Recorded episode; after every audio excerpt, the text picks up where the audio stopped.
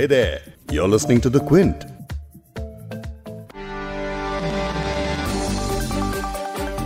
दुनिया भर में आतंक मचाने वाले कोरोना वायरस से भारत में अब तक 13 लोगों की मौत हो चुकी है। वहीं करीब 700 लोग इसकी चपेट में आ चुके हैं। इसकी वजह से 21 दिन तक पूरे देश में लॉकडाउन लगा दिया गया है। प्रधानमंत्री ने खुद इसका ऐलान करते हुए कहा था कि बाहर निकलना क्या होता है ये भूल जाइए। लेकिन इस ऐलान के बाद सभी का ध्यान उन लोगों पर गया जिन्हें रोज बाहर जाकर अपने परिवार के लिए खाने का जुगाड़ करना पड़ता है।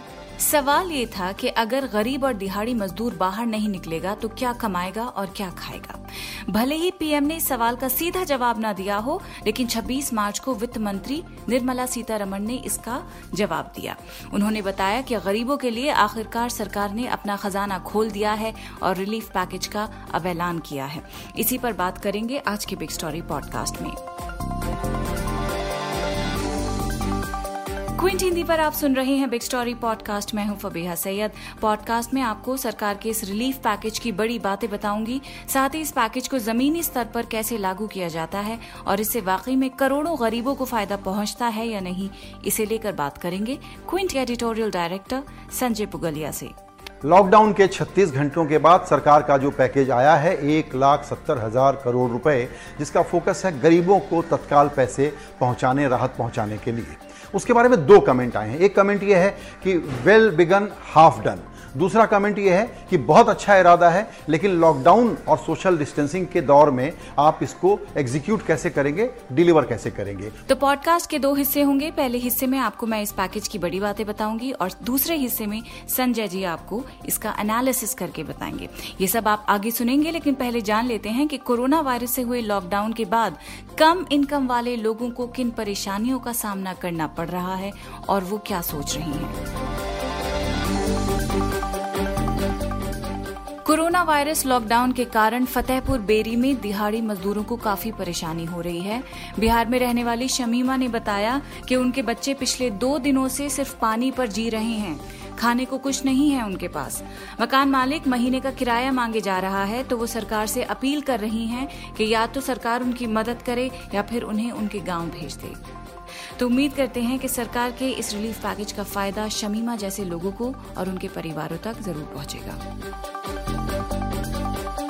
कोरोना वायरस की वजह से देश भर में लागू लॉकडाउन को देखते हुए वित्त मंत्री निर्मला सीतारमण ने गरीबों को राहत देने के लिए गरीब कल्याण स्कीम का ऐलान किया है। उन्होंने गुरुवार 26 मार्च को प्रेस कॉन्फ्रेंस में 1,70,000 करोड़ के पैकेज की घोषणा करते हुए कहा कि गरीबों और मजदूरों के लिए फौरी तौर पर जो जरूरत है उन्हें पूरा करने के लिए ये रिलीफ पैकेज तैयार किया गया है। तो गरीबों के लिए इस रिलीफ पैकेज की बड़ी बातें कुछ इस तरह हैं। 1,70,000 करोड़ के राहत पैकेज का जो ऐलान हुआ है वो गरीब मजदूरों, किसानों और स्वास्थ्य कर्मियों के लिए है। इसके तहत स्वास्थ्य कर्मियों को 50 लाख का बीमा कवर भी मिलेगा और इस बीमा कवर का फायदा करीब 20 लाख स्वास्थ्य कर्मचारियों के होने की उम्मीद है। प्रधानमंत्री गरीब कल्याण योजना के 1,70,000 करोड़ के राहत पैकेज से देश के 80 करोड़ लोगों को फायदा मिलेगा। अभी इस योजना के तहत हर व्यक्ति को 5 किलो गेहूं चावल मिलता है, लेकिन अब इस राहत पैकेज के तहत पहले से मिल रहे गेहूं चावल के अलावा अगले 3 महीने तक और एक्स्ट्रा 5-5 किलो भी गेहूं चावल मिलेगा। इसके अलावा कैश ट्रांसफर को भी लेकर ऐलान हुए हैं और ये कैश ट्रांसफर पीएम किसान और मनरेगा स्कीम्स के तहत हुए हैं। पीएम किसान फंड में जो रजिस्टर्ड लोग हैं उन्हें इस स्कीम के तहत हर साल 6,000 रुपए मिलते हैं। अब इस रिलीफ पैकेज के तहत बस इतना होगा कि सालाना 6,000 रुपयों में से 2,000 रुपए की पहली किश्त अप्रैल के पहले हफ्ते में फौरन मिलेगी। सरकार का कहना है कि इससे 8 करोड़ से ज्यादा किसानों को फायदा होगा। अब सुनिए कि मनरेगा यानी Mahatma Gandhi national rural employment guarantee act के तहत सरकार किस तरह पैसा बढ़ाकर ट्रांसफर करेगी। मनरेगा स्कीम सिर्फ ग्रामीण क्षेत्र के लोगों के लिए उपलब्ध है। इसका मकसद मजदूरों के जरिए रोजगार को बढ़ाना है। तो अभी तक इस स्कीम के तहत मजदूरों को 182 रुपए प्रतिदिन दिहाड़ी के दिए जाते थे। अब ये रकम बढ़ाकर 202 रुपए कर दी गई है। सरकार का मानना है कि इससे 5 करोड़ किसानों को फायदा होगा और ये रकम सरकार सीधा अकाउंट में ट्रांसफर करेगी। गरीब महिलाओं के लिए भी इस पैकेज में ऐलान किया गया है। गरीब विधवा महिलाएं, वृद्ध पेंशनधारी और जो दिव्यांग यानी स्पेशली एबल्ड हैं उन्हें 1,000 रुपए का मुआवजा दिया जाएगा, जो 3 महीने में 2 किश्तों यानी 500 500 रुपयों के हिसाब से मिलेगा। इससे 3 करोड़ महिलाओं को फायदा होगा। इसके अलावा इस रिलीफ पैकेज में जो जन धन योजना से जुड़ी महिलाएं हैं उनके अकाउंट में 3 महीने तक 500 रुपये डाल दिए जाएंगे। आपको बता दें कि भारत में कुल 20 करोड़ महिलाओं का जनधन अकाउंट है, यानी 20 करोड़ लोगों को इससे फायदा होगा। इसके अलावा 8 करोड़ उज्ज्वला स्कीम के जो लाभार्थी हैं उन्हें 3 महीने तक फ्री रसोई गैस भी दी जाएगी। इसके अलावा वित्त मंत्री ने संगठित क्षेत्र में मजदूरों के लिए भी राहत पैकेज दिए जाने का ऐलान किया है। अब सरकार ने जो ऐलान किए हैं इनसे जरूरतमंदों को क्या वाकई फायदा होगा, और दूसरा सवाल ये है कि सरकार किस तरह इस प्लान को इम्प्लीमेंट करेगी। इसी को आसान भाषा में समझा रहे हैं क्विंट के editorial director Sanjay Puglia. Lockdown के 36 घंटों के बाद सरकार का जो पैकेज आया है 1,70,000 करोड़ रुपए, जिसका फोकस है गरीबों को तत्काल पैसे पहुंचाने, राहत पहुंचाने के लिए। उसके बारे में 2 कमेंट आए हैं। एक कमेंट यह है कि वेल बिगन हाफ डन।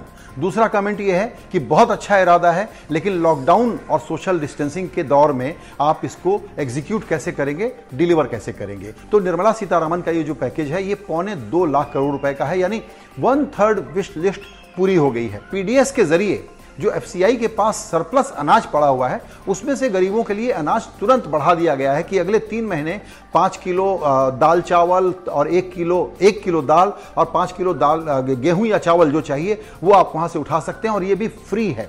सरकार के 2.25 लाख करोड़ रुपए का जो हिसाब है उसके डिटेल में जाएं तो ये हमारा अनुमान है, और वो ये है कि इसमें से बहुत सारा जो करंट एलोकेशन है उसको रीडायरेक्ट किया जाएगा, रीपर्पस किया जाएगा।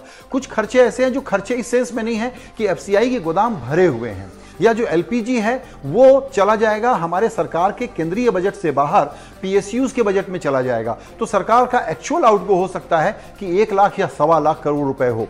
अब ये पैसे आएंगे कहां से, ये दूसरा सवाल है।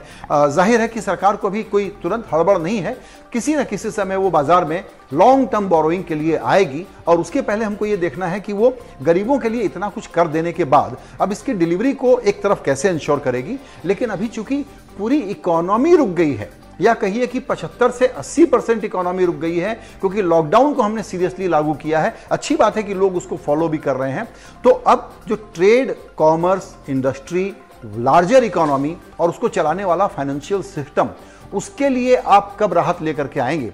सरकार से जब आज ये पूछा गया तो वित्त मंत्री ने कहा कि देखिए हम नज़र रखे हुए हैं, ये सब काम कैलिब्रेटेड ढंग से हम कर रहे हैं। उनका संकेत ये था कि जब ज़रूरत होगी तो हम उस पहलू को देखेंगे, अभी उसकी कोई अर्जेंसी नहीं है। अभी अर्जेंसी है कि कोई भी गरीब भूखा न रहे, उसको अन्न धन जो चाहिए वो सारा कुछ मिल जाए, इस पर फोकस था। लेकिन अर्बन पुअर और जो मजदूर इस वक्त माइग्रेट कर रहा है और जो किसी डेटाबेस में कैप्चर नहीं है उसके हाथ में पैसा कैसे मिलेगा, ये एक बहुत बड़ा सवाल अभी भी खड़ा हुआ है।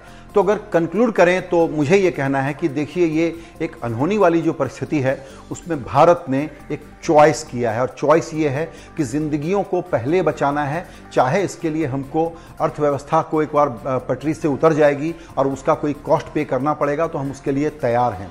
लेकिन दरअसल इकोनॉमी का इस प्रकार से रुक जाना भी एक बहुत बड़ी तकलीफ लाएगा, इसीलिए एक तरीके से ये घड़ी बिल्कुल टिक टिक करके बज रही है, खतरे की घंटी की तरह से बज रही है।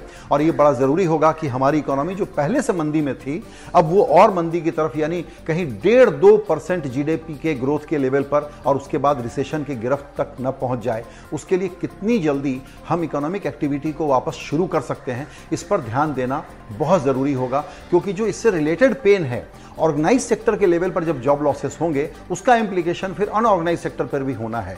गरीबों को पैसा देना एक इमीडिएट राहत भर है, एक ज़रूरी ह्यूमैनिटेरियन काम है, लेकिन पूरी मैक्रो इकोनॉमी का इस प्रकार से रुक जाना आने वाले दिनों के लिए एक बहुत ही चेतावनी भरा वक्त है। जाहिर है कि सरकार के दिमाग में कोई ना कोई प्लान होगा, लेकिन हमको चूंकि किस्तों में ये पैकेजेस मिल रहे हैं तो उसका अभी इंतजार करना पड़ेगा। इस पॉडकास्ट के एडिटर नीरज गुप्ता हैं और इसे प्रोड्यूस किया है फबीहा सैयद ने। अगर आपको बिग स्टोरी सुनना पसंद है तो क्विंट हिंदी की वेबसाइट पर लॉग ऑन कीजिए और हमारे पॉडकास्ट सेक्शन का मजा लीजिए।